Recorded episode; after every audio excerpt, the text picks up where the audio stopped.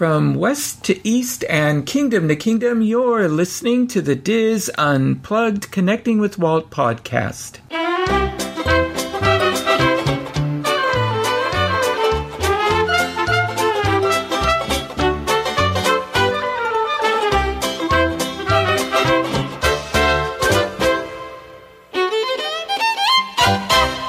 With Walt is brought to you by Dreams Unlimited Travel, experts at helping you plan the perfect Disney vacation. Visit them on the web at dreamsunlimitedtravel.com. Hello, and welcome to episode 150 of the DIS Unplugged Connecting with Walt podcast. I am your host and Diz historian Michael Bowling, and I am joined by my co host, producer, and good friend, Craig Williams. Craig, how are you today? I'm doing great. How are you, Michael? I'm doing well. Hey, and congratulations, episode 150. Oh yeah, this is a milestone of some sort. so I yeah, I mean halfway to 200. So I I'd consider well, that halfway to 300. Actually, that's Yeah. correct. halfway to 300, and only 50 more to 200. The next big hundred milestone. Mm-hmm, mm-hmm. You figured out what I meant to say, anyway. That's right. yeah. So did so? I guess uh, some of the big news this week is the SpaceX launch that happened over the weekend. Did you get a chance to watch that? Yeah, I was, uh, you know, I was one of the many people on Wednesday kind of watching the clock in the middle of my workday, and I took a break at. I, I had it playing in my in the background while I was working, so I could kind of stay up to date, and you know, I wanted to watch them in the in in their capsule as they're getting ready and everything going on with the countdown, and so then at 420 i was like okay i'm going to go downstairs and watch it on my big tv so i can see it properly and then also you know run outside. And if it's clear enough we can see launches from our house. And so by the time i got up out of my seat and walked downstairs and turned on the tv they had already scrubbed it in that short, So short that was at the 16 minute mark. I Yeah, think. yeah. It was, uh, no, it was even closer than that. It was like eight minutes. Oh, was or, it? was. Oh, okay. Yeah, it was really close. So, um, so yeah, that was that was annoying. But then on on Saturday, actually, we had to Kylie's friend who was with her family kind of just about 15 miles south of Canaveral. Um, it, it was her birthday, so we drove out to drop off her birthday present, and then we uh, we watched the launch from about 15 miles away, and Oh. so that was uh, pretty spectacular. So we didn't, unfortunately, a cloud kind of uh, interrupted about half of the liftoff, but saw it for for a good little bit. I mean that that Falcon 9 rocket really kicks off quick. So um, it was by the time it came into our view and it went out of view, it was maybe 10 seconds, but it was it was pretty spectacular. And I've never heard the rumble of a liftoff, and it was it was just nuts because like 40 seconds after it actually lifted off, then all of a sudden the sound finally hit us, and it was it was spectacular. But yeah, it was cool. And then spent Sunday uh, Sunday kind of just doing some work and doing some renovation work at home and kind of eyeing the TV to, so I could watch the docking and then once they they finally got out and into the the space station so it was it was a cool cool weekend for for space It was. It was. Uh, I mean, yeah, and boy, I was tense during that launch. I mean, because I thought, okay, is this going to work? You know, and, because they'd never used, you know, the first manned space mission in nine years from the United States and new technology, and it all looks so cool in 21st century with touch screens and sleek and white, and you know, Elon Musk and his folks sure know how to design things to look cool. yeah Uh, even when they were drove out in those cool Teslas that look sort of like DeLoreans in a way. I mean, it was neat, and um, Yeah. I just thought, wow, okay, this is what space travel is really supposed to look like. now. Exactly. I mean, I felt like, you know, at first I thought, oh, we're going up in capsules. Oh, we've done that before. But then, you know, when the main stage returns and lands on the drone ship and and so this was a lot of new technology and, and the new screens and all that. I thought this is exciting, and they already have their plan for the moon base and all that. I mean, very cool. You know, and, and another station orbiting the moon. Yeah. They want to, you know, called Gateway. I mean, I'm excited. I mean, it's really great. Oh, And- without a doubt. No, this uh And, this- and it gives yeah, commercial. Go ahead. This whole commercial, uh, this commercialized form of of space right now, working working with NASA hand in hand. It just it, it seems to be the right combination right now to really take us forward in terms of of space flight. Mm-hmm. So I, it's just, so exciting. Yeah, and what's exciting too is literally, you know, like they when I was a boy, they said anybody can grow up to be president, and and we, we're seeing that come true, you know, now, and and it, but when I was a boy, it was mainly you know test pilots and Air Force pilots, and it was really limited to men in that day who who became astronauts. But now, the space program, the shuttle program, really uh, ma- opened it up to anybody, Yep. no matter what. As long as you have the knowledge and the skill, it makes no difference who you are. You can become an astronaut. Now, I'm thinking as if I were a child in this day and age who had any dreams of going to space, boy, now's the time. I mean, this is the era to live in. Just figure out what what kind of scientist do you want to be. There's prob they probably have a need for it mm-hmm. now in the space program. So do your homework and do well in school and do your research to find out what it takes to be an astronaut. And you know the sky's the limit. I mean well the heavens the celestials is the limit. I don't know. So um so I, i'm very excited for today's youth that this is something really achievable for them Oh, as they grow up. Uh, A hundred percent. So it's you know it, it was a very bright spot in what has been a very a very long week and a very long weekend with with all of the uh, the the peaceful protests that have been happening around the United States and some of the the protests that have turned violent. And it's just it's been so tough since since everything happened with George Floyd and leading up it's just been a mm-hmm. very it's been a very bleak week and it's you know a lot yeah sorry It's it's been a bleak few months. But you know, we've all been sequestered because of COVID, and then, the, you know, I'm fine with the peaceful protests because that's our constitutional right. But the people that are taking advantage and and are are causing mayhem and harm to people, you know, that's not right. And um, and and and you know, uh, so it's been a tough few months for this country. And yeah, I agree with you to have this space program now that with its successful launch is just, yeah, it really was a bright spot and something that we can rally around. Exactly. So it's it, you know I, I'm glad that I had it as a distraction this past weekend and and throughout the week, kind of watching and expecting it and hoping it to, and uh, it's just it, it was a nice bright spot, and it didn't it.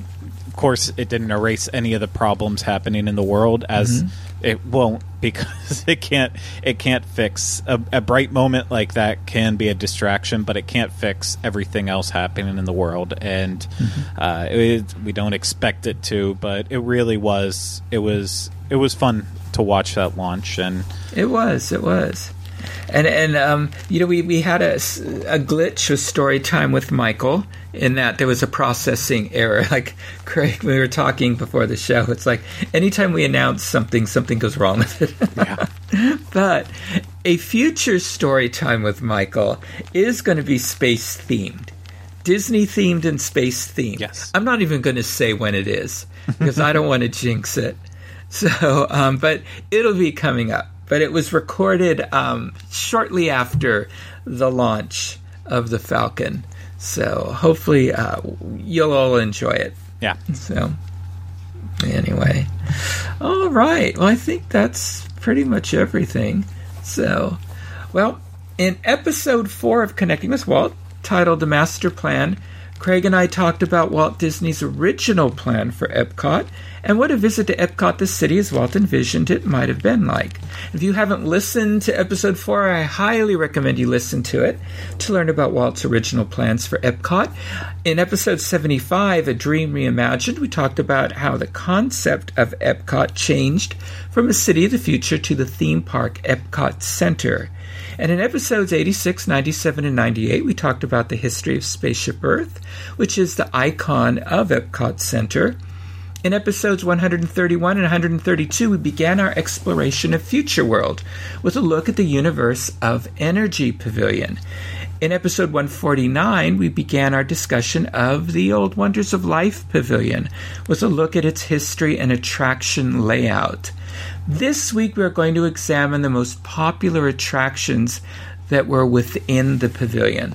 So, we're going to start out with the big one, and this was Body Wars, Epcot Center's first thrill ride. And I think both Craig and I uh, have the strongest memories of this attraction.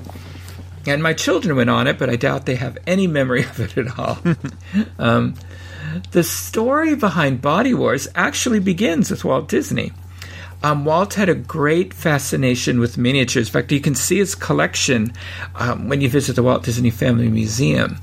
Um, he had a large collection of miniatures. He built miniatures and gave them as gifts. Uh, well, probably his most well known ones were he made these little tiny iron stoves like potbelly stoves and gave them as gifts to people. And a few of them are in the museum, Walt Disney Family Museum. Um, and he, of course, he had a miniature railroad in his backyard. His idea for Disneyland started out as uh, sort of a miniature uh, scenes that he was going to call Dis, um, Disneylandia, um, but and it was going to travel on uh, train cars around various points in the United States until it was pointed out to him by Buzz Price and, and Roy, his brother, that they were not going to make any money on that. So that's when he turned to an idea of a theme park. Um, and also the idea of audio animatronics started with miniatures. So, when the Monsanto House of the Future faced its final year at Disneyland's Tomorrowland, Walt was intrigued when Dr. Charles Allen Thomas, who was a key researcher at the Monsanto Chemical Company, approached him with the idea of creating an attraction that would explore the miniature world of inner space. Now, originally called Micro World, the attraction would carry guests in omnimovers, which were named Atomobiles for the attraction, into the miniature world of a snowflake. And the storyline for this attraction would have guests become smaller and smaller during their journey until they could actually see the atoms of oxygen and hydrogen that make up water in snowflakes as the snowflakes start to melt. And to prevent guests from being lost forever, they would be quickly returned to normal size and the real world. As they returned to full size, they would see a huge moving eye of a scientist in a microscope watching their transformation. And I went on this a whole lot when I was a boy. And a lot of people believed that you really were shrunk down. It's one as of you went through the mighty microscope. Yeah, it's one of those attractions that I wish I had the chance to experience it. So if it if there was any way to get rid of Star Tours out in uh, in Disneyland and replace it, I would I would be all for that. It was very cool, and and um, with today's technology, they could probably improve upon you know the the styrofoam snowflakes, Yeah. and other things that they had in it. Um, it would be neat if they ever redid Tomorrowland to um, include an updated version of that. I think people would like it. I think so too. So, um, uh, the the final version of that attraction officially opened on January twenty seventh, nineteen sixty seven, and it was called Adventure Through Inner Space. It was one of the most popular rides at Disneyland until it closed twenty years later on September second, nineteen eighty five. And the show building it was needed for a new attraction that would eventually be called, as Craig mentioned, Star Tours. Then there was a popular film in 1966, Fantastic Voyage. And it was a combination of the Cold War spy films that were very popular at the time and a science fiction storyline about exploring the inside of the human body. And in the film, a team of specialists on board a miniaturized submarine are injected into the body of a defecting Russian scientist who has suffered a dangerous blood clot as a result of an attack by Russian spies. And in addition to eliminating that threat, they also have to battle the body itself, in particular white blood cells, trying to protect the body. I loved this film when I was a boy. So I just thought it was cool. Yeah. You ever seen Fantastic Voyage, Craig? I have, yeah. It's uh, you know, it. I I would say it actually. There are parts of it that that still hold up in terms of like that that entire genre of, uh, in you know late fifties, sixties, even going into the seventies, kind of sci-fi style films. Uh, It's actually one that I feel feel like is still very watchable to this day. It's not not necessarily B movie. Yeah, I'll have to see if it's still around. But yeah, there. I in the '60s, all of those sci-fi films they had a very unique style Yeah. for that time. Um, Fantastic Voyage was a big hit for 20th Century Fox. Hey, maybe we will see it. Maybe it'll end up on Disney One day, You know, now day. that they own 20th Century Fox. And and it was highly praised for its special effects, earning two Oscars, one for best art direction and one for best visual effects. Um, spe- special visual effects. Although some critics claimed the best visual effect was a young Raquel Welch in a skin tight diving suit. And kids, you'll probably, with the help of your parents, have to Google her. Although some critics claim the best visual. Oh, I already said that. Yeah. As we mentioned in our previous episode, Disney artist and Imagineer Frank Armitage created the production illustrations and Academy Award winning set designs for the 1966 sci fi film. He painted scenes of the interior of the human body, which was then turned into larger than life sets, and his paintings were an inspiration for the Wonders of Life Pavilion. Now, the Disney Imagineers were intrigued by this concept of exploring the inside of the human body in a miniaturized submarine vehicle.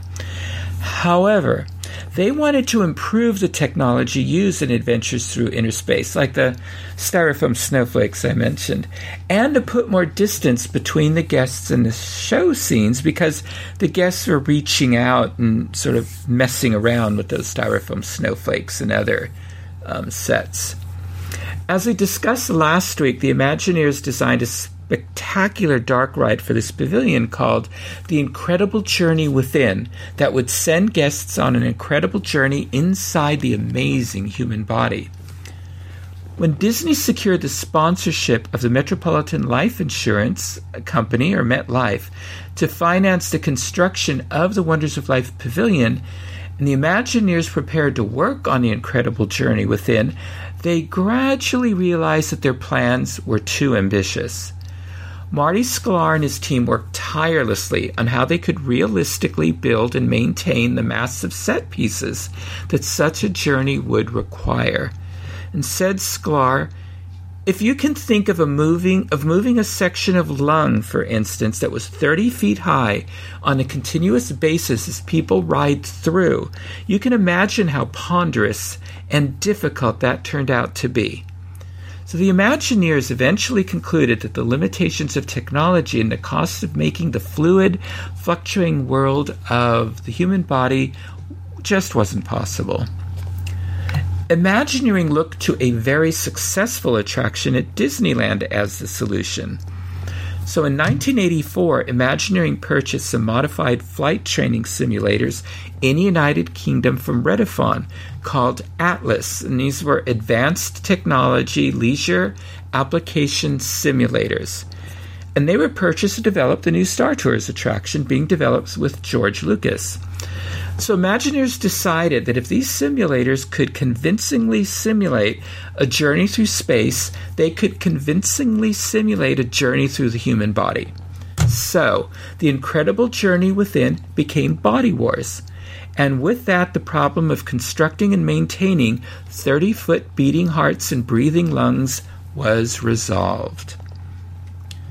The show building for Body Wars is a separate structure from the main dome, so guests would walk past the circus themed interior of the Wonders of Life dome and approach a series of freestanding arches leading to the edge of the dome. The massive mural that wrapped around part of the pavilion's inner circumference might have been enough to cause guests to get queasy when seeing blood to just move on. The mural depicted the inner human body, Sharp eyed guests could spot a hidden Mickey in a cluster of ganglia. So the story of Body Wars starts with a company called MET, which stands for Miniaturization Exploration Technology. And they are supposed to be a pioneer in health and medicine dedicated to the betterment of our lives. Yeah, and since the sponsor for the pavilion was MetLife Insurance, it was a very clever play on words. So Met was providing the public with tours of their center, which included observation rides in their new body probe vehicles. The LGS 2050 body probe vehicle was a cutting edge way to explore the human body. These sleek white 26 ton pods can be miniaturized to almost the size of a cell and weigh less than a drop of water, then beamed into a human body for research and exploration. Pretty amazing. Mm-hmm. The main queue is made up of a long sterile corridor between two pulsing dermatopic purification units, level 1 and 2, which guests pass through to be purified. So it's clear then that we're in a research facility sealed off from the pathogens that are teeming in the outside world. Then the characters who worked in the facility were introduced to guests through the public address system and on overhead video monitors. All of this was contained on laser discs that played the show in a continuous loop. Also heard on the public address system was the status of the four body probe vehicles in service at the four bay locations. so Bay 1, that was Zulu 174 or Z174, and it was ready to load at Bay number 1. And the spinal dura mater observation team was directed to report to the boarding area. Particle reduction specialist Harris is later requested to Bay number 1. Finally, it was reported that Z174 had been successfully miniaturized and entered the spinal dura mater. When guests arrived at the loading area, Z174 was listed as departed. Bay 2, a request was made for the molecular compression specialist to report to Bay number 2. Shortly afterwards, it was reported that body probe Bravo 229 or B229 had been rolled up to the loading area. The final clearance inspection was reported as now underway. Condition code yellow. The probe was destined for the epi- epidermal multiair to view a splinter. When guests arrived at the boarding area, B229 was listed as departing in five minutes. Bay 3, Sierra 657 or S657, was reported as online and ready for miniaturization at Bay 3. Condition Code Green. A request was put out for a Dr. Victoria Humphrey to retrieve an epidermal cell scanner from the bay. Eventually, the probe was reported as successfully miniaturized with entry into the occipital frontalis muscle. Additionally, Bay 3 reported the successful deminiaturization of probe Foxtrot 817 F817. Now, the probe was not listed on screens as a body probe vehicle, so it might either have been a mistake or an earlier unmanned probe returning from its mission.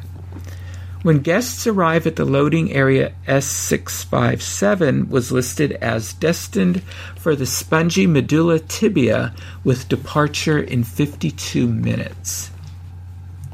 And Bay 4, this bay announced the final clearance checks for probe Charlie 218 C218.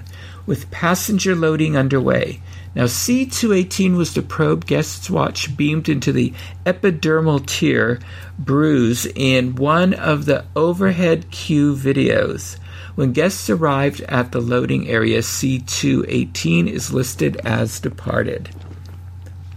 Met alerts would also play periodically on the overhead monitors, and it would present formal announcements to the observation team, also known as guests, from the Met Center. The first video introduced Jane, the guest's orientation officer. Jane wore a uniform similar to the one worn by the attraction cast members, a gray smock with burgundy trim. Jane introduced guests to the 26 ton LGS 250 body probe. She drew parallels to NASA as she explained the history of MET and how their unmanned probes led to the manned probes with public observation flights. She briefly described miniaturization as a highly sophisticated and ingenious process. The second video introduced us to the unmanned mission control officer in a red commander uniform. He explained how the control tower will observe and ensure the safety of the mission. He allowed guests to view the C 128 body probe being miniaturized and beamed beneath the skin of a patient using the particle reducer. He did not explain how the particle reducer actually works. The final video in the queue introduced the center's chief scientist, Dr. Fletcher. He wore a stylized lab coat and talked about the advantages of being able to observe the body systems up close. He had a fascination with white blood cells attacking foreign objects like viruses and bacteria. He also emphasized that for safety reasons, guests will experience a routine mission in the subskin region as not to endanger observers in the more perilous parts of the human body.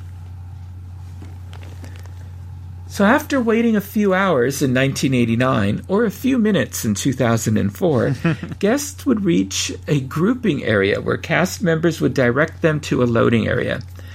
Although the queue presentation stated that B229 was in Bay 2, guests could be directed to any of the four bays. The vehicles each held 40 passengers in five rows. Rows 1, 2, and 4 held 8 passengers, and row 3 held 7, and row 5 held 9. All the bays played the same pre show in which we're told that we're just a few minutes behind Dr. Cynthia Lair, who's played by Academy Award winning actress Elizabeth Shue, who's volunteered to be miniaturized and beamed into a patient to study the body's immune response to a splinter. Our mission is simple. Follow Dr. Lair's route inside the patient aboard Probe Bravo 229, piloted by Captain Braddock, who's Tim Matheson, to retrieve her and bring her home. And after the pre show, we board the probe. Strapped aboard Bravo 229, Captain Braddock appears via a small screen to the right of our viewport. As he welcomes us on board and signals the start of our reduction sequence, a shield covering the viewport falls away and we're pulling up to a particle reducer that'll beam us just beneath the skin of our patient. As the particle reducer powers up, the vehicle lifts and jostles before being propelled forward using a similar light speed effect from Star Tours. When our view returns, we're microscopic, drifting in a chamber of vehicles and tubes with oblong spheres drifting past in the channel. Directly in front of us is a group of white blood cells on their way to destroy the splinter, we're told. As we drift aside to follow them, a continual pulse draws us back and forth, shuffling the pod. Then it appears a splinter, which on this scale might as well be a skyscraper pierced through the skin, with white blood cells clamping on. Dr. Lair is already here. She needs just one more cell count before she can join us on board. And as with most modern day Disney park theme theme park attractions, something goes horribly wrong. Hmm. As we drift under the splinter, she calls out, Mayday! Dr. Lair has been pulled into a capillary. We've got to find her, so the probe tears through a bulbous fatty layer and races into a vein, slamming left and right as the heart's pulse tears the ship forward and back. I'm being pulled into the heart, she cries. We've got to time it just right so as not to be crushed by the flaps of the right ventricle's valves. Still, she's drawn further through the circulatory system and toward the lungs. We have to chance it, Braddock commands. As deep guttural breaths from the patient draw the vehicle forward and back, it tilts and thrusts. We stun a white blood cell determined to consume Dr. Lair, and she climbs aboard. Unfortunately, our journey has used too much power. We can't beam out. We need an energy boost, Braddock orders. The brain, it works on electrical impulse. The path forward, another capillary. This time we're drawn backwards into the heart again, slamming and swaying us with every pulse. We have only 5% power now. We've got to use the heartbeat to propel us. With a part, with a pulse, we're, we're off slamming again until a hard right takes us into the spinal fluid. With a jolt, we pass the blood brain barrier as electrical nerves surround us, their sparks lighting the dark cabin. The cerebral cortex, Lara says, we're in the brain. Braddock, your power is gone, the mission commander reports via radio. I repeat, your power is gone. With the last bit of strength, the ship drifts against a neuron. This neuron better fire. Then, with a pulse of energy, we enter into the warping beam again. In a flash, we're back outside the particle reducer. Incredible, Lair shouts. Do you realize what we just did? You broke every regulation in the book. You also managed to pull off the most spectacular mission this place has ever seen. Congratulations, says the mission commander. And just like that, our mission is complete in just five minutes. Guests pass down a series of plain laboratory hallways before encountering the pastel circumstance of the Wonders of Life Dome attractions. So, Craig, did you enjoy this ride through inner space? I'll be honest. I actually did not care for Body Wars that much. Um, something about it just uh-huh. never, never really sat well with it for me. So I felt like it was more, uh, it was more rough than Star Tours was, and using it as an example mm-hmm. because it was it's the only thing you really could compare it to at the time. Uh, it just felt more violent and uh, then I also were Star Tours. It felt like you were getting yourself into like just like situations that could easily get yourself out of. Something with this ride, like the fact that you just like are traveling through bloodstreams and such. It felt so much more chaotic that you know when I was when I was really little riding it, it just it kind of scared me in a way because it, it seemed mm-hmm. like it seemed like there was more chances for something to go wrong and I, I, think a lot of those experiences of doing body wars when i was a little kid ended up having an impact on me then when when i was older and returning back to do it and just being like yeah it's kind of old it's rickety it doesn't look like it's updated anymore and it's just it's still too rough and just not really a, a great attraction. So I've I've never been I've never been really fond of Body Wars mm-hmm. for that reason. Yeah, I went on it in its yeah I went on it in its heyday, and I really really enjoyed it. And then you know when my children and Carol went on it, it um it was you know it was not in pristine shape, and I still enjoyed it. But Carolyn and the children didn't like it, and for a lot of the reasons that you um you said and what we're going to cover next, why it you know went from lines to four to five hours to being a walk-on attraction.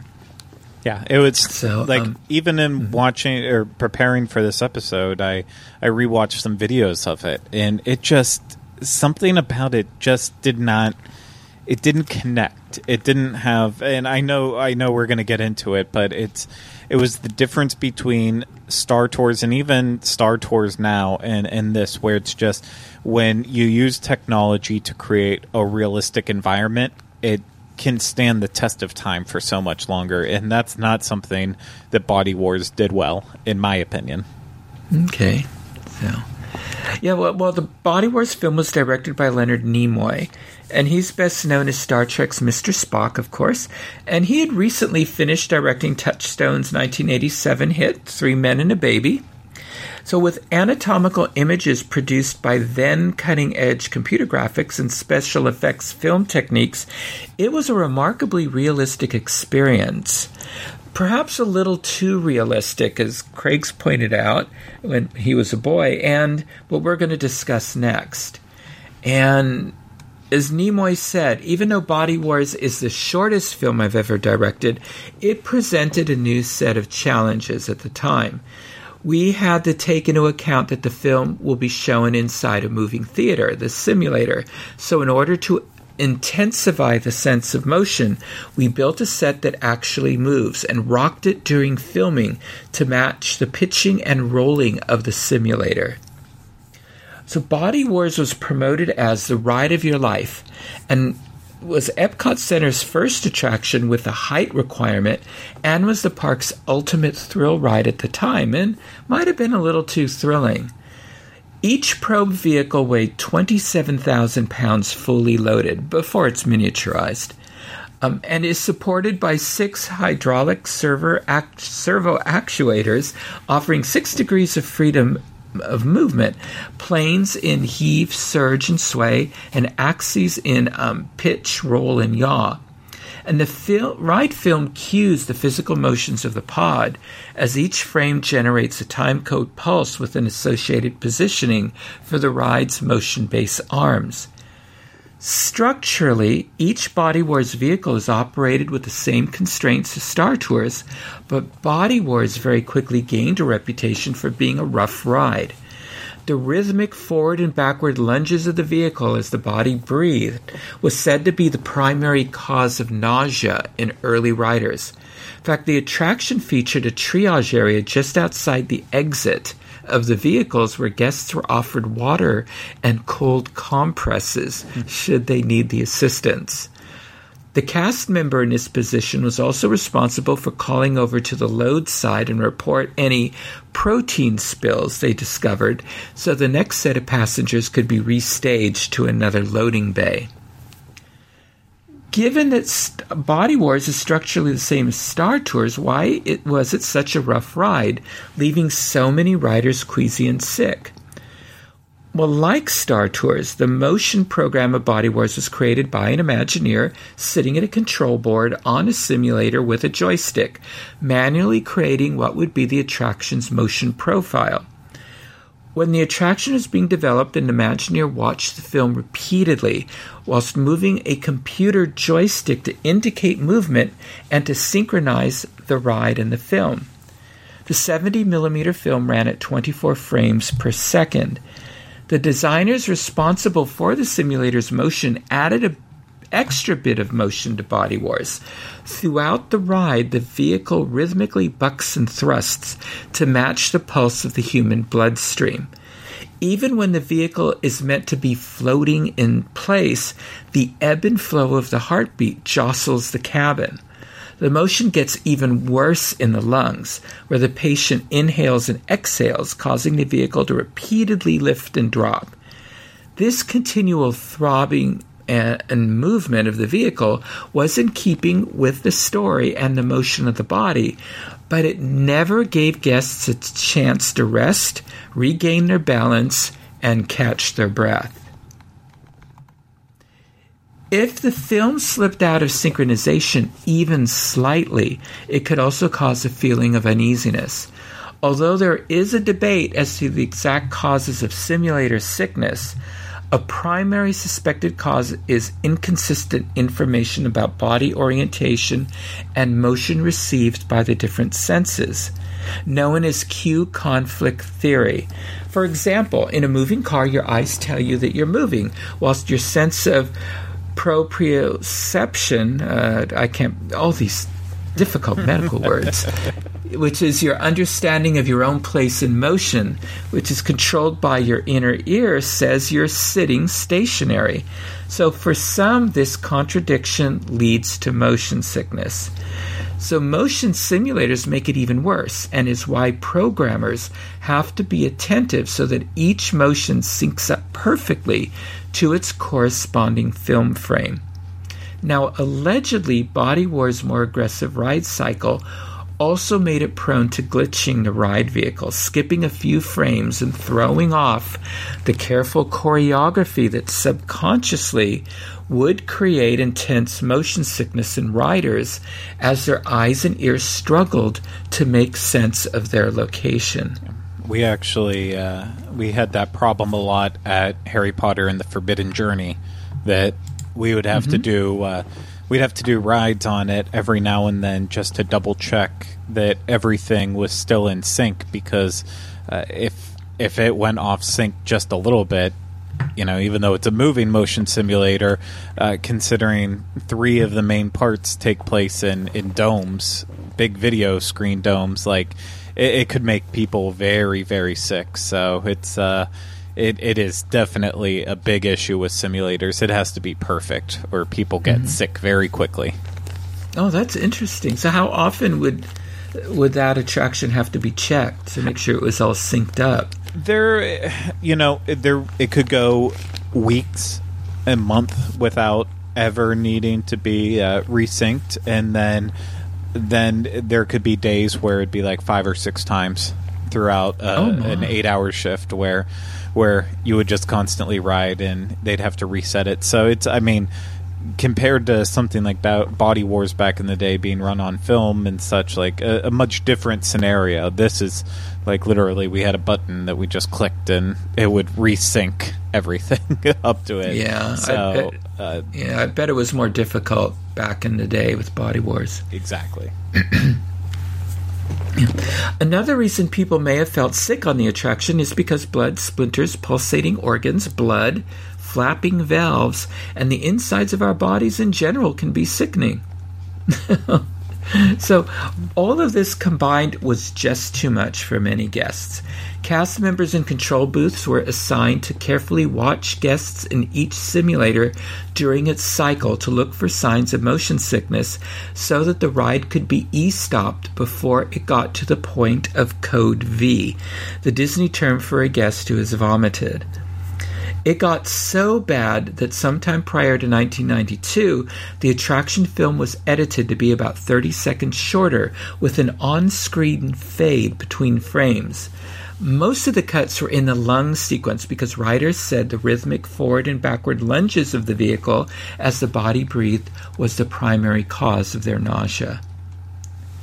Now, tragically, on May 16, 1995, a four year old girl named Linda Elaine Baker from Texas slumped over in her seat three minutes into the ride.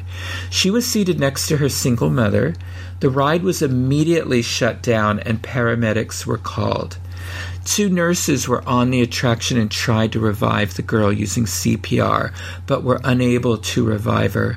She was pronounced dead after being airlifted to Orlando Regional Medical Center. The attraction was shut down for an investigation. The autopsy suggested that the girl had a pre existing heart ailment known as cardiac conduction defect.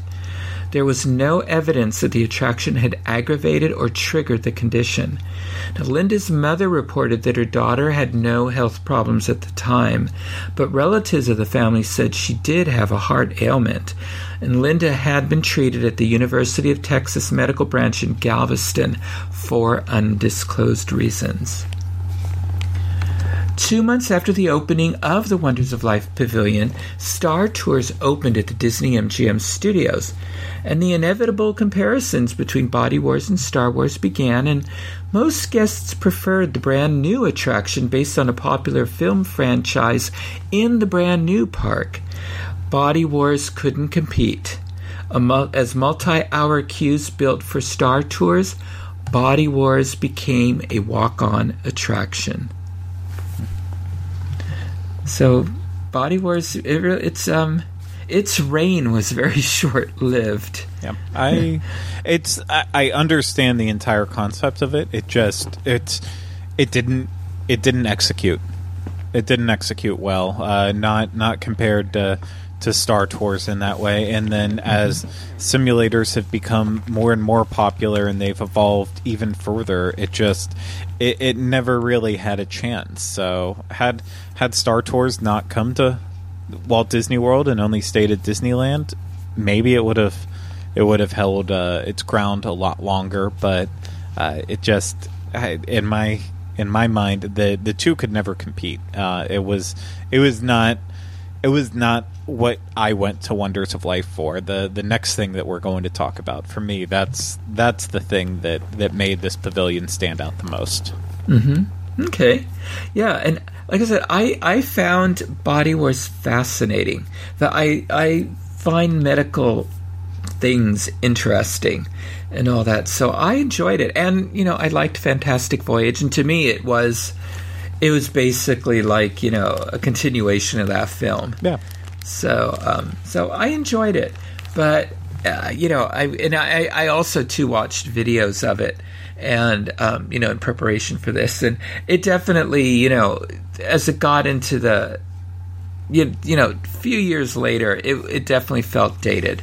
Yeah. especially some of the Star Wars like uniform or Star Trek like uniforms that they had and you know and all of that. You know their concept of what the future would be like at the time in dress and style you know just didn't hold up I, I mean, all that, too, heck, so. I I love Tim Matheson, but even even his career didn't really continue blossoming too far out of the the '90s. So that's he kind of hit his do heyday. do you in think the Body mid-90s. Wars you, you think Body Wars killed his career I don't think it killed his career, but it definitely was that that it was a, a spot as he was starting to spiral down and and not do a lot of good things. And I'm sure there's someone out there who's gonna yell at me and say, "Oh, you, I can't believe you don't like Tim Matheson in this thing from 2010." But I'm just, it, it's my perspective that. Uh, Mid '90s is when he just started kind of disappearing for the most part. I don't know that much about his career after the 90s I'm sure I've seen him in stuff that nothing just stands out right now for me Exactly. Yeah. yeah, I think that proves your point. okay, but now, okay, here comes the next attraction, the one that was the highlight for you, and I think for a lot of people because it was lighthearted and fun. And we're talking about Cranium Command. Um, another building built onto the main dome of the Wonders of Life Pavilion is the Cranium Command Theater. The gateway for Cranium Command was in the sensory funhouse area of the dome, and a large marquee arch indicated the entrance. And as we mentioned in our last episode, the original concept for this attraction was the head trip, with animatronics for intellect, emotion, and the nervous system. The show would have helped guests understand what life is like inside the human body, especially the brain. Now, the show had a Star Trek feel to it. Guests would watch an animatronic show that would take place in the brain, with the theater of the brain sort of looking like the bridge of a starship. And you would see the crew attempt to work together to solve any issues that arose. Due to budget cuts, though, the show had to be revamped. And this time the show had a more military theme and centered around Captain Cortex and his commander, General Knowledge. The entire show transformed to have more of a military slant, with the brain being almost a command center of its own. Well, Disney initially hired out the production of the project to an outside firm named Colossal Pictures. Unfortunately, when Disney saw the show that Colossal made, they decided it was not anything close to what they could put into their park. So Disney had to start the project over again and had only five months to complete the whole project. Disney brought on Jerry Reese to complete the project. Reese had worked on 13 different attractions for the parks, including Rock and Roller Coaster, the Indiana Jones Epic Stunt Spectacular, and Dinosaur, and he had gained the confidence of park executives and Imagineers. Cranium Command seamlessly combined live action, animation, and animatronics, and Jerry Reese is largely responsible for that cohesion, overseeing every aspect of the project. Reese called on up and coming animators Gary Trousdale and Kirk Wise to direct the animated pre show for the attraction. So, using traditional hand drawn animation at the animation studio at the Disney MGM studio, the pre show set the storyline and the problem that a young recruit, Buzzy, would be in charge of controlling a 12 year old boy, one of the toughest tasks out there for a brain commander. It was the very last project of Disney feature animation to be traditionally inked and painted on cels. One of the credited animators on the pre show was Pete Docter, now a chief creative officer of Pixar Animation. Pete Docter has credited Cranium Command as being an inspiration for a film he directed, Inside Out, as we speculated on last week. Mm-hmm. When filming the live action scenes, Reese recruited several Saturday Night Live alumni to play the different body parts. Charles Grodin played the left brain, Jon Lovitz the right brain, George Wendt the stomach, Jeff Doucette the bladder, Bob Goldthwait the adrenal gland, Kirk Wise, the hy- hypothalamus, and Dana Carvey and Kevin Nealon as the left and right ventricles.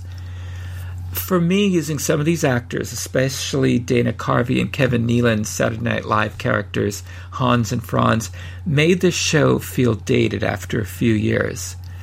Um, Buzzy was an audio animatronic figure seated in a chair on an arm that could move him around and up and down. All the other characters appeared in film clips on various screens, except for the hypothalamus, which was a robot like figure that rose up from the floor. Reese and his team did complete Cranium Command in time for the pavilion's grand opening on October 19, 1989. And during the 17 minute show, Buzzy had to deal with a typical day of misadventures of a 12 year old boy at school, from missing the school bus and having to run to school, to an accident in a chemistry class, to dealing with bullies, and an infatuation with a female schoolmate. Imagineers had planned that the show might be reprogrammed over the years to tell different stories about how the body deals with other issues rather than just stress management. Sadly, MetLife ending its sponsorship in June 2001 also ended any hopes of Cranium Command being updated. So, Craig, what is it about Cranium Command that connected with you? Honestly, it's the the actors who were actually in it. So mm-hmm. you know, I, I, do agree with your statement about uh, Dana Dana Carvey and Kevin Nealon doing Hans and Franz for it, but uh, that it goes back to that was that was my era of Saturday Night Live that that I grew up on that that I absolutely loved. I was probably way too young to be watching it, but it was my my parents were still watching it, and as reruns became more prevalent on Comedy Central and and other places, it just it was something that I you know I don't remember like starting to watch it. It was just always there from the late '80s through all the characters in the '90s. So, uh, in between that, like you know, so you have them. You have Jon Lovitz, from Saturday Night Live too. My parents loved Cheers, so I knew who mm-hmm. George Wendt was from literally from the very beginning. Uh, and then even uh, Charles Grodin. I mean, he was just massive during that time period. So even though he is, he mm-hmm. didn't really make it out of the the 90s either, but like the 80s 80s through the the early 90s, I mean, he was he was a he was a star, not not an A list star by any means, but in kind of B list movies, he was he was a really big deal. So it was just every everyone oh, yeah. in this was just someone I connected to, and then the people that I didn't even necessarily uh, I wasn't as familiar with, like Bobcat.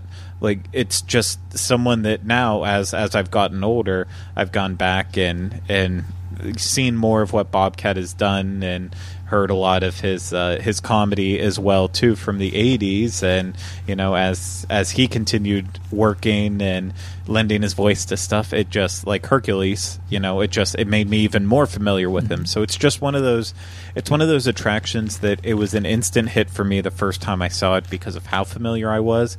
But then it also hit that right era of everyone who was in it was so important to me while I was growing up that I didn't it I didn't let it age well or I didn't let it age poorly because it was just it's, it's stuff that's important to me. It was purely nostalgia driven. Yeah. Uh, yeah, I watched this too. Um, you know, pre- prepping for the show, I watched a couple of videos on it, and I, I, it reminded me how perfect Bobcat Goldthwait was as the adrenal gland. Yeah. oh my gosh, because I, I was familiar with his material because you know I was older Yeah. when I saw it, and actually even though it's dated for me, really it's only the Hans and Franz thing that dated it for me. But everybody they picked to represent different parts of the body, they were perfect They really for were. it Yeah. and um, the you know the complexity of putting all that whole show together between the audio animatronics and then um, everything that was going on and it, it was so chaotic like a 12 year old boy is as he's experiencing all this stuff the editing and the special effects that were going on and all that it it was masterful Yeah. I thought. It, it was a very complex um, theater show, I thought. It absolutely was, and that's I think that's part of it too. That there was a lot of uh, there was a lot of rewatchability for it because of the fact that you know it's as things got more chaotic. You know they they did a good job of centering what what you're supposed to watch and all of it, but at the same time, uh, it's you could always go back and see things you didn't necessarily notice before, and and that's that's the stamp of a good attraction. Yeah, I agree. I agree with you. I, I every time we went here, I- we never missed Cranium Command. It was a lot of fun. I agree. Well, as well, as the p- pavilion was converted to a festival center, Buzzy remained untouched, sitting in his darkened theater. That is until it was reported in December 2018 that the Buzzy audio animatronics figure had disappeared from the closed attraction. The pressurized hydraulic lines were cut in order to remove the 300 pound figure. And in one report I read on it, they said there was hydraulic fluid everywhere in the theater. Um, Patrick Allen Spikes, a former Disney employee, and his cousin Blayton Totten uh, were charged with burglary, grand theft, and ste- dealing in stolen property of Buzzy's bomber jacket, headset, and green hat that Spike sold for $8,000, which ended up in the possession of NBA player Robin Lopez. That was the most curious thing of all. um, According to interviews, Lopez purchased Buzzy's clothes after getting in contact with him via eBay. While Buzzy's complete outfit included a bomber jacket, headphones, and green hat, it is still unknown what clothes Lopez specifically had. Lopez claims to have spoken with Spikes over the telephone before the purchase was finalized and asked if the items were stolen, and Spikes assured him that the clothes had not been stolen and Orange County's authorities agreed with Lopez that he had been victimized by the perpetrators, and he is 100% cooperating with the investigation. I think if I remember correctly, when this is all happening, that Lopez is, is like a big Disney fan, and he collects memorabilia. Yeah, absolutely is. Yeah. So, and and apparently he collects high end memorabilia. Yeah. So. However, Spikes denied taking the figure itself, which is still missing. Which I can't imagine. How do you remove a 300 pound figure with nobody noticing? Um, and and that figure is still missing, despite some reports that a Disney department, and the biggest suspect is the Walt Disney Archives, removed it without informing any other departments. So the Orlando police still consider it missing. Have there been any updates I'm unaware of, Craig, on this? No, there hasn't. No. Yeah, I didn't think so because I I looked for the latest, and the latest was like the beginning of this year, and um, because um, Spike and his Spikes and his cousin Blayton faced charges of dealing in stolen property, grand theft, and burglarizing a structure at the Magic Kingdom. They were busy between July 2018 and January 8th, 2019. So, in addition, Spikes is charged with burglary of a building at Epcot, according to the court record. So, both men have pleaded not guilty to criminal charges, but in February 2020, Spikes and Taunton pleaded no contest in Orange Circuit Court as part of a plea deal to avoid jail time. So Spikes received 10 years probation and 250 hours of community service, in addition to 25,000. $308 in restitution plus court fees.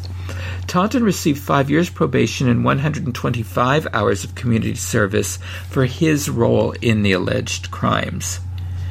Now, authorities stated that Spikes acted as if he worked with Imagineers, which is why he had access to these Walt Disney World props. However, Spikes snuck into cast member only areas and created fake Walt Disney World IDs, including one for a Mr. Jack D. Marrow, an employee. Um, Disney has stated doesn't exist. He should have made one for Tom Morrow. Yeah. and see if anybody caught on. Close enough, yeah.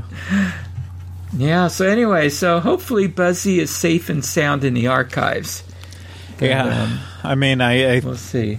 have no idea if he actually is. I know, you know, I I think I've said before at least once or twice on this show. It's that was one of the things that we did in when people who finished their training at Test Track way back when. So when I was a cast member in 2010, that was the thing that we did is we went and we would go into Cranium Command because it was just it was common knowledge, at least from the back the backside, uh, the cast member side of it, that all the doors to get up there just were unlocked. So you know that was kind of like a special thing that we did as our as our uh, as we were finishing up our training and becoming cast members, it was we would go inside the show building and and see it sitting there, and um, it, it was creepy because you know it's dark and just a little bit of light was still kind of pouring into it, so you could see well, but it was it was very very eerie being in there. So I still have I, I found it actually relatively not too long ago uh, a photo of it from my cell phone that I had at the time that I had on a little hard drive. I'll have to try to transfer it to my computer, but it was Yeah, you have to. I, I would love to see it. yeah, it was it was weird. Is it a- sorry. Is it a poor little Buzzy sitting all alone in the dark? Yeah, and there's it's you know obviously because it sat around there so much later, um, it's been documented a lot better once urban explorers figured out how easy it was to get inside the show building. Um, it's a lot of then once everyone started going in there. It's a lot of people took a lot better quality images of it and stuff to be able to see, but uh, just it's it's just weird and like back at that time it's the we did we did that on our side and then if you worked on the other side of future world um, like all the Soarin' kids they would go in and see what remained of um, of food rocks and, and that because you know they just they had to end that for Soarin' and they cut off they cut off the theater but it was still standing for a very long time before they actually did anything. So um, it's yeah, it's it, it. I I hope they find everything that they need or announce everything with the Buzzy animatronic. But I mean. I think this needs to just be a lesson in the long run for the archives, for Imagineering, for everyone. Remove stuff that's important when it closes down, and above and beyond even that, just lock doors. Like, get some Yeah, locks. really. Lock doors. I agree.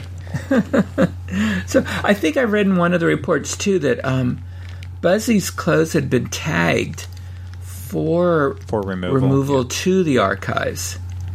So I thought that was interesting. Yeah. So um, anyway, so I think that's what leads people to believe that the, that Imagineering, I mean, are the archives came in to remove Buzzy, but I think they would have done a better job of cutting the hydraulic uh, lines to him. Yeah, who knows? I mean, it could have been uh, Anyway. could have been trying to do it so quick to just get it all out of there that they screwed something up. So Yeah, yeah. So, oh well. It'll be interesting to see what they do with those two show buildings because they're pretty large. Yes. They're just going to tear them down, or if they're going to be support for the play pavilion. Yeah. Or maybe they'll build something in them someday. Yeah, or I'm- they'll be storage. I'm sure they were probably stripped and and they'll be used as like a, a big interactive uh, area that no one can actually interact in because we can't touch each other for a while. So, No. but we'll have to see. Let's see. Well, I don't know what kind of interaction you thought was going to go on in there. Not that kind of. We we shouldn't be touching anything that other people just finished touching, not necessarily Maybe it'll a each virtual other. reality kind of thing. So, Alrighty. Okay, the final one is was probably the one that there's not a lot of information about, but it it was a departure for Disney, and it, this is the making of me. And this is a 14 minute film in which Disney tackled the topic of sex education in a theme park attraction. Uh, Martin Short tells the story about how we are born by explaining how his parents were born, grew up, and met during the course of their lives at a college dance, you know, getting married, you know, going on their honeymoon, and having their first child. Now, originally, Short's parents were shown meeting at their high school prom, but Disney had second thoughts and they didn't want to encourage high schoolers to get married. So they changed the setting to a college dance. The film also explains the process of fertili- fertilization between sperm and egg cells in an animated segment that lasts about 1 minute and 30 seconds, as well as fetal development by using imagery taken by Lennart Nilsson that had previously appeared in Nova's Miracle of Life um, television series. The importance of good prenatal care is also stressed. At one point, the couple leaves a smoke filled movie theater because they didn't want to expose their unborn baby to secondhand cigarette smoke. Uh, the film was directed, uh, written and directed by Glenn Gordon Caron and produced by Jay Daniel, with music by Bruce Broughton.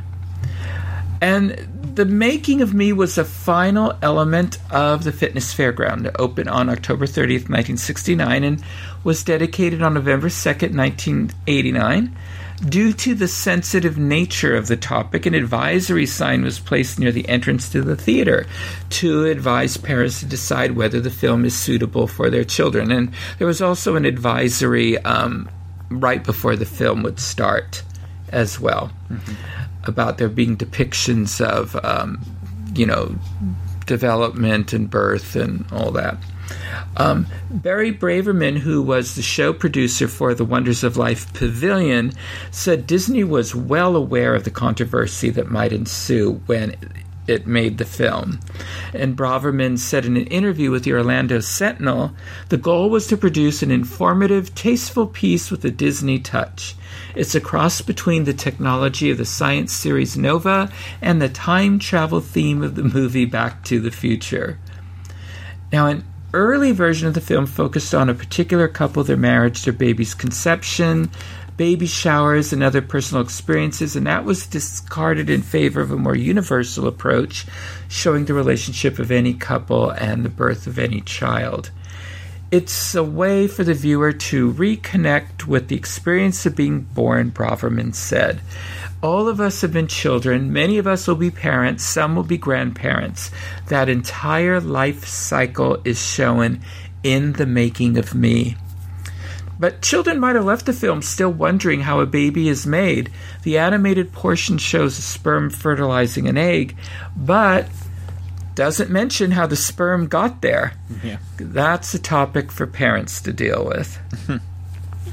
so, so did you see uh, this film, Craig? Yeah, I have. I had very little uh, memories of it. I've watched it a couple times over the years uh, on YouTube and such, and it's uh, it's not great. I mean, it's, Martin Short's perfectly charming in it uh, in the way he needs to to be, and yeah, it is that weird like quasi Back to the Future kind of uh, style feel to it. But overall, I mean, it's I, I think the the place in history, like for me, where it would stand is it's just that like it's that head scratching moment where you're just like, why is why do we just have a movie that we're sitting here watching that doesn't really need to be here necessarily. Like it could have been a special that was extended and made out and played on Disney Channel or something if they really wanted to. It just it kind of kind of confusing why why it, it needed to be there. Besides, I mean, I know it's the entire point of the pavilion was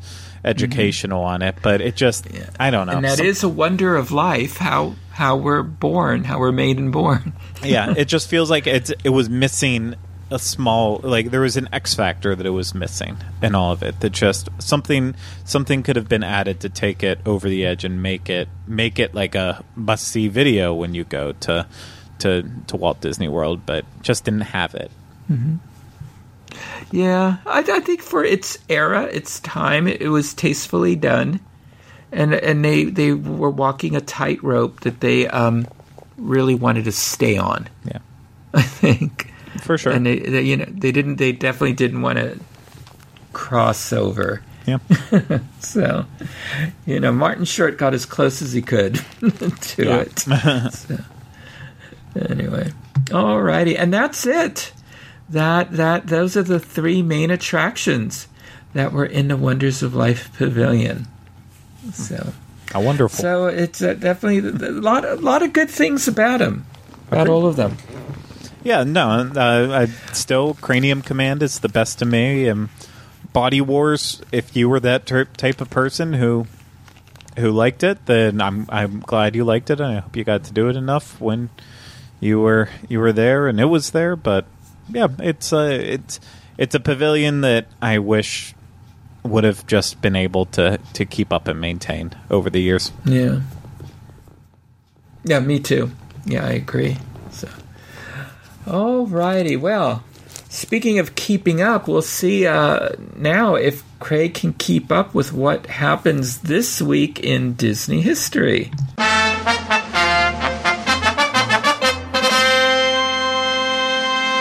Okay, Craig, we are in the week of June 7th. Nice. Alrighty. Okay, so well, we're going to start out in Walt Disney World. So Walt Disney World announced an upgrade to an attraction on June seventh, 2006 that was sure to delight Cinderella and her prince along with Disney fans. What was this announcement? Hmm. I'm gonna considering Cinderella isn't really around outside besides her castle. I'm gonna say maybe this was when they did the um, when they did the suite inside the Year of a Million Dreams suite. That's that's right. That's right. The Cinderella Castle apartment. It was announced will be completely decorated and upholstered as a royal bed chamber, which can sleep up to four people. It will become available as a once in a lifetime experience, as you said, during the Year of a Million Dreams celebration, taking place at all 11 Disney theme parks. An overnight stay in the apartment will be a prize randomly awarded to a guest at the Magic Kingdom or any park at the Walt Disney World Resort. Did you know anybody that won this prize? I haven't known anyone who's won the prize, but my sister had got to go up into it. I think twice while she worked at um, Bibbidi Boppity Boutique inside the, Oh. the castle. So uh, it's I I I haven't been lucky enough to be up there yet, but maybe one day. I really want to go up there. You'd think, uh, with the number of cast members that listen to this show, you think that the next time I'm there, we could, uh, we could somehow get into that dream suite. So It's a dream. it would be a dream come true for you and me. okay, all right. June 8th. On June 8th, 1962, a new company begins sponsorship of Disneyland's Rocket to the Moon attraction. The sponsorship will last until 1966. What is the name of the company who's sponsoring it? Mm, I know it. It started out as TWA, I think. Mm-hmm. Did it go to Boeing? Maybe. You're very close. Um. So that means I'm not right, but I'm close. I'm not. It's not coming to me right now. It was Douglas Aircraft. Oh, So the The rocket's familiar TWA logo that had been on there since 1955 has been replaced with blue vertical stripes and large red uppercase letters spelling Douglas. And the sponsorship will last until 1966 when an American aerospace manufacturer based in Long Beach, California, Douglas w- will later merge with McDonnell Aircraft, who will continue sponsoring the updated flight of the moon in 1967 as McDonnell Douglas. I, I got out there eventually. It would have mm-hmm. taken some time. Taken, not token. That's not a word. Okay, June 9th. The Disney Channel debuts a series spotlighting different Disney artists and performers. This episode is about Clarence Ducky Nash, the voice of Donald Duck. Narrated by Buddy Ebsen, there will be 20 half hour episodes in all. This show will be nominated for two Cable Ace Awards in Best Informational Series category and later spark the idea for Disney Legend Awards. What is the name of this series? I think it's the one that we've talked about uh, many times over the years, and uh, one of your favorites, the um, Mm-hmm. the family album. Right, the Disney Family album. This is the best thing the Disney Channel ever did. and I so want this to be on uh, on Disney Plus desperately. It is so good. And it's on YouTube. I don't know how people recorded it back in the day. I guess with their 8 millimeter cameras or something. But um anyway, Yeah, but I mean, um they probably had VHS tapes that they recorded it on, and then I guess I didn't know if they had VHS even back in those days. 'cause this is in the '80s, so uh, maybe. rich people would have had it, and if not Beta Yeah. Max at the same time too, and then from there it's just, I mean, it would. It's one of those things that they would have had to just sit on them for the longest time until people really started digitizing tapes and then have the motivation to be like, oh, I wonder if I have any tapes with any random stuff Yeah, on I it. mean, I. Yeah, I mean, I know this would be a nightmare. I'm sure to get go to all the estates yeah. and get approval, but oh, this is such a gem. I, I look for it on YouTube all the time. Yeah. But um, to see because there there are quite a few of them out there. Yeah. So, okay. Anyway, June 10th, Thelma Howard, the Disney family's live in housekeeper and cook for 30 years, beginning in 1951 at the age of 38, passes away just shy of her 80th birthday on June 10th, 1994. Walt often referred to her as the real life Mary Poppins. What was her nickname? Oh, I know we've talked about it before, but I do not remember. It's Fufu. And that was given to her by the grandson Chris Disney Miller because he couldn't say Thelma when he was a ah, little yeah. boy. Yep. And as a housekeeper for the Disney family, she received a few shares of Disney stock as a Christmas gift, as well as for birthdays and other special events. She lived very frugally throughout her life, apparently not knowing the rising value of the stock that had made her a multimillionaire at the time of her death. Her shares were valued at just under $9 million That's wild. because she thought it would show a lack of loyalty to the Disney family if she sold any. So, Yeah. so half of it went to her son, who is um, he he was in a home for um, developmentally disabled um, young adults, and uh, the rest of it went to a charity for um, for children. That's nice. So um, for sick and I think like homeless children and stuff like that. So that's still running today. That's heartwarming. Yeah. Okay. Um, June 11th. On June 11, 2010, two attractions at Disney California Adventure officially debuted. The attractions are in close proximity to each other. What are the names of these attractions? Well, I think one of them is World of Color, Mm-hmm. Very good. and but that leaves one more. Okay, I'll give you a hint. This is a refurbished, uh, refurbished attraction that's reopening. Um, Is it the one like the little drop thing that was next to the? Um, wow, I'm doing great jobs at explaining at The, the Maliboomer or jumping jellyfish? the jumping jellyfish. Yeah. Yeah. No, you're close. It's next to that. I think it's the Silly Symphony Swings. Oh, what was it before? It was it was orange. Oh, that orange stinger. Oh yeah, that's right. That's right. Yeah. Yeah. I mean, I never saw it in person. I, I can picture it perfectly now, though. Yeah, yeah, and it of course the, um, the symphony, silly symphony swings is themed to Disney's The Band concert. It features conductor Mickey Mouse conducting the attraction from high atop. And this is like a, one of those wave swinger attractions. Although technically the band concert is not part of the Silly Symphony series, the name has been applied to the attraction due to its symphony storyline. And then, of course, World of Color, a spectacular display of water and special effects. It features more than 1,000 jets of water, which form incredible shapes in time to music, allowing Disney characters to come to life on a shimmering veil of mist. So both are great attractions, although I've never been on Silly Symphony Swings because I'm worried it'll make me sick. I have not either, but just because I've seen that video of the one that was like at a, a small park that broke and crashed down on everyone. Oh dear. Yeah. Well, I have not seen that. I'm just worried I'll vomit and it'll whirl around in everyone's faces as we go, you know, twirling. I wish I wish my my not wanting to ride it was because of something simple like that. Anyway. Uh, okay, June 12th.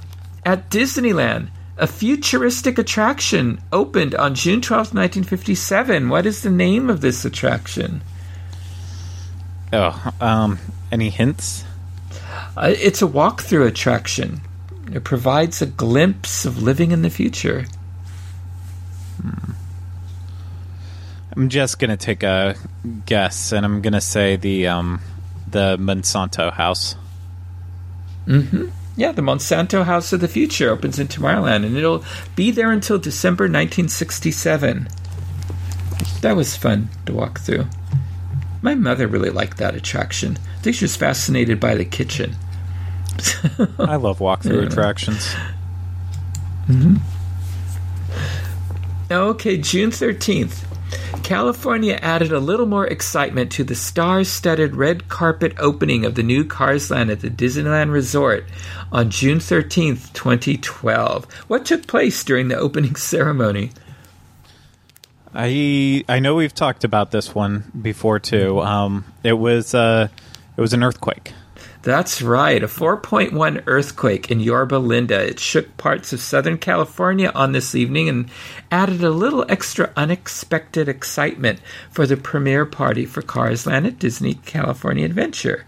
Uh, 4.1, most Californians wouldn't have even noticed it. Yeah. Um, a 2.4 magnitude aftershock is reported a few minutes after the main quake, and if this new land will open to the public on Friday, June 15th. Did you cover the opening of Cars Land? No, Because I know was- you were there. Yeah, I was. I started in. Um, I started in August of 2012, so it was just a little bit Okay. before me. So that was. Um, that was at that event was Tom and Dustin. Okay, that's who I saw there then. Yeah. So, I, not that I could go into it, but um, I was there that day, and I was trying to remember who did I see from there. So from the team. Yeah. So, okay. Whoops. That is it. You did pretty well. Yeah, not too bad.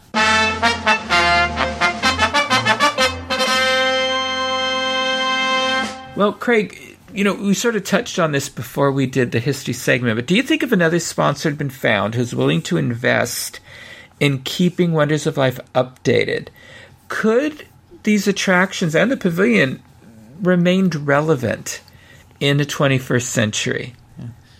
I honestly don't think so. Um, I, especially because a lot like with with YouTube and other technology, even just cable making like documentaries uh, more and more prevalent. I just feel like I feel like nothing that was happening at Wonders of Life quite had that that that oomph to take it to the next level. Mm-hmm. Like it didn't have that that test track excitement to it. It didn't have that with with uh, with Mission Space, even though space is highly covered in it. It didn't have that extra addition to it to make it slightly more interesting. It just Wonders of Life to me was missing. That's something to keep it sustainable and let it have legs. So I, I think they would have had to completely rehaul it in order to uh, to really make it something better than what it was, which was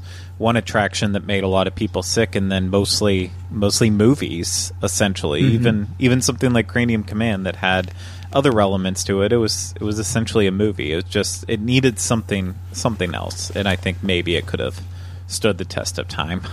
Yeah, yeah, yeah. That's an interesting point. Now with um, us having access to so many documentaries and videos on all of the topics that are covered in Wonders of Life, and even some of the other pavilions um, at the time.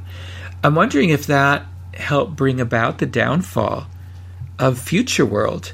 Is all that information is accessible now in, you know, our, our living rooms? Yeah, I I think that's a huge reason. Honestly, it's just it, if you don't have that something special to make it to make it stand out, then that's then it, it just can't really stand unless it's something like like the seas where you know it you do have this massive massive aquarium that you can show off, but even that's not you know that's not even that impressive. So they kind of went the other route and just made it as entertaining as possible and made it as little about actually educating yourself as they could. So it's just mm-hmm. it, it's time definitely had a way to creep up on all of future world and will continue to to creep up on future world until it's completely changed from what what we know it as now Yeah, to the bold new concept mm-hmm. that they're turning it into. Although I don't know what the bold new concept is, but um, because I haven't figured out what is a thread that's hanging it all together. But yeah, but it definitely, Future World is definitely passing into um, history. yes So we'll find out more in 2031 Oh, well, hopefully I'm around to see it. So, all right. Well, I referred to several books, articles, and websites during my research for this episode, including uh, the Epcot Explorers Encyclopedia, a guide to Walt Disney World's greatest theme park by R.A. Peterson. Um, websites, there are some articles I looked at. The Story of Body Wars by Jim Korkis for Mouse Planet, Cranium Command by Jim Korkis for YourFirstVisit.net. Um, also, some other sites like Theme Park Tourist, WDW News Today, Laughing Place, and then a couple of articles out of the um, Orlando Sentinel's um, vaults there. So, Craig, until next time, where can our listeners connect with you on the DIS Unplugged network of shows? As always, you can find me on the various shows that I'm on in this network from uh, the Walt Disney World Edition show to the Universal Edition and beyond. And then, as always, you can find me on social media on Facebook, Twitter, and Instagram at Teleclaster. Michael, what about you? And, and you're learning Spanish. You're learning Spanish to be on C um, DIS Unplugged, right? uh, see Disney. Um, and- Disney. No, I uh, I took I took a year of Spanish when I was in high school, and it was uh, it's a language that fascinates me, and I just to me it just did not click in my head. So uh, when when we're ready to make uh, Ya Disney, the German version of uh, the Dis, I will I will be there waiting. So. Oh, good. Well, if, we make an ancient Latin one, I, I'm in. I, I can work with you on that. Okay. Okay. You can send me messages at michael at wdwinfo.com. Twitter, I'm at mbowling121. Facebook, I'm Michael Bowling. Instagram, Michael Bowling the Diz. And you can connect with me and Craig on Twitter at Connecting Walt. If you'd like to listen to more shows on the history of Walt Disney, his studio, his Imagineers, and Disneyland, check out our Disneyland podcast archives for my Disney history episodes on the link Craig includes in our show notes or at DisneyPlug.com and look for past episodes of Connecting with Walt on iTunes, Spotify, Stitcher, Google Play, where you can subscribe to our shows and leave some positive reviews and ratings when possible. So thank you for making us a part of your day. And remember, I only hope that we don't lose sight of one thing that it was all started by a man, Walt Disney, and his brother Roy.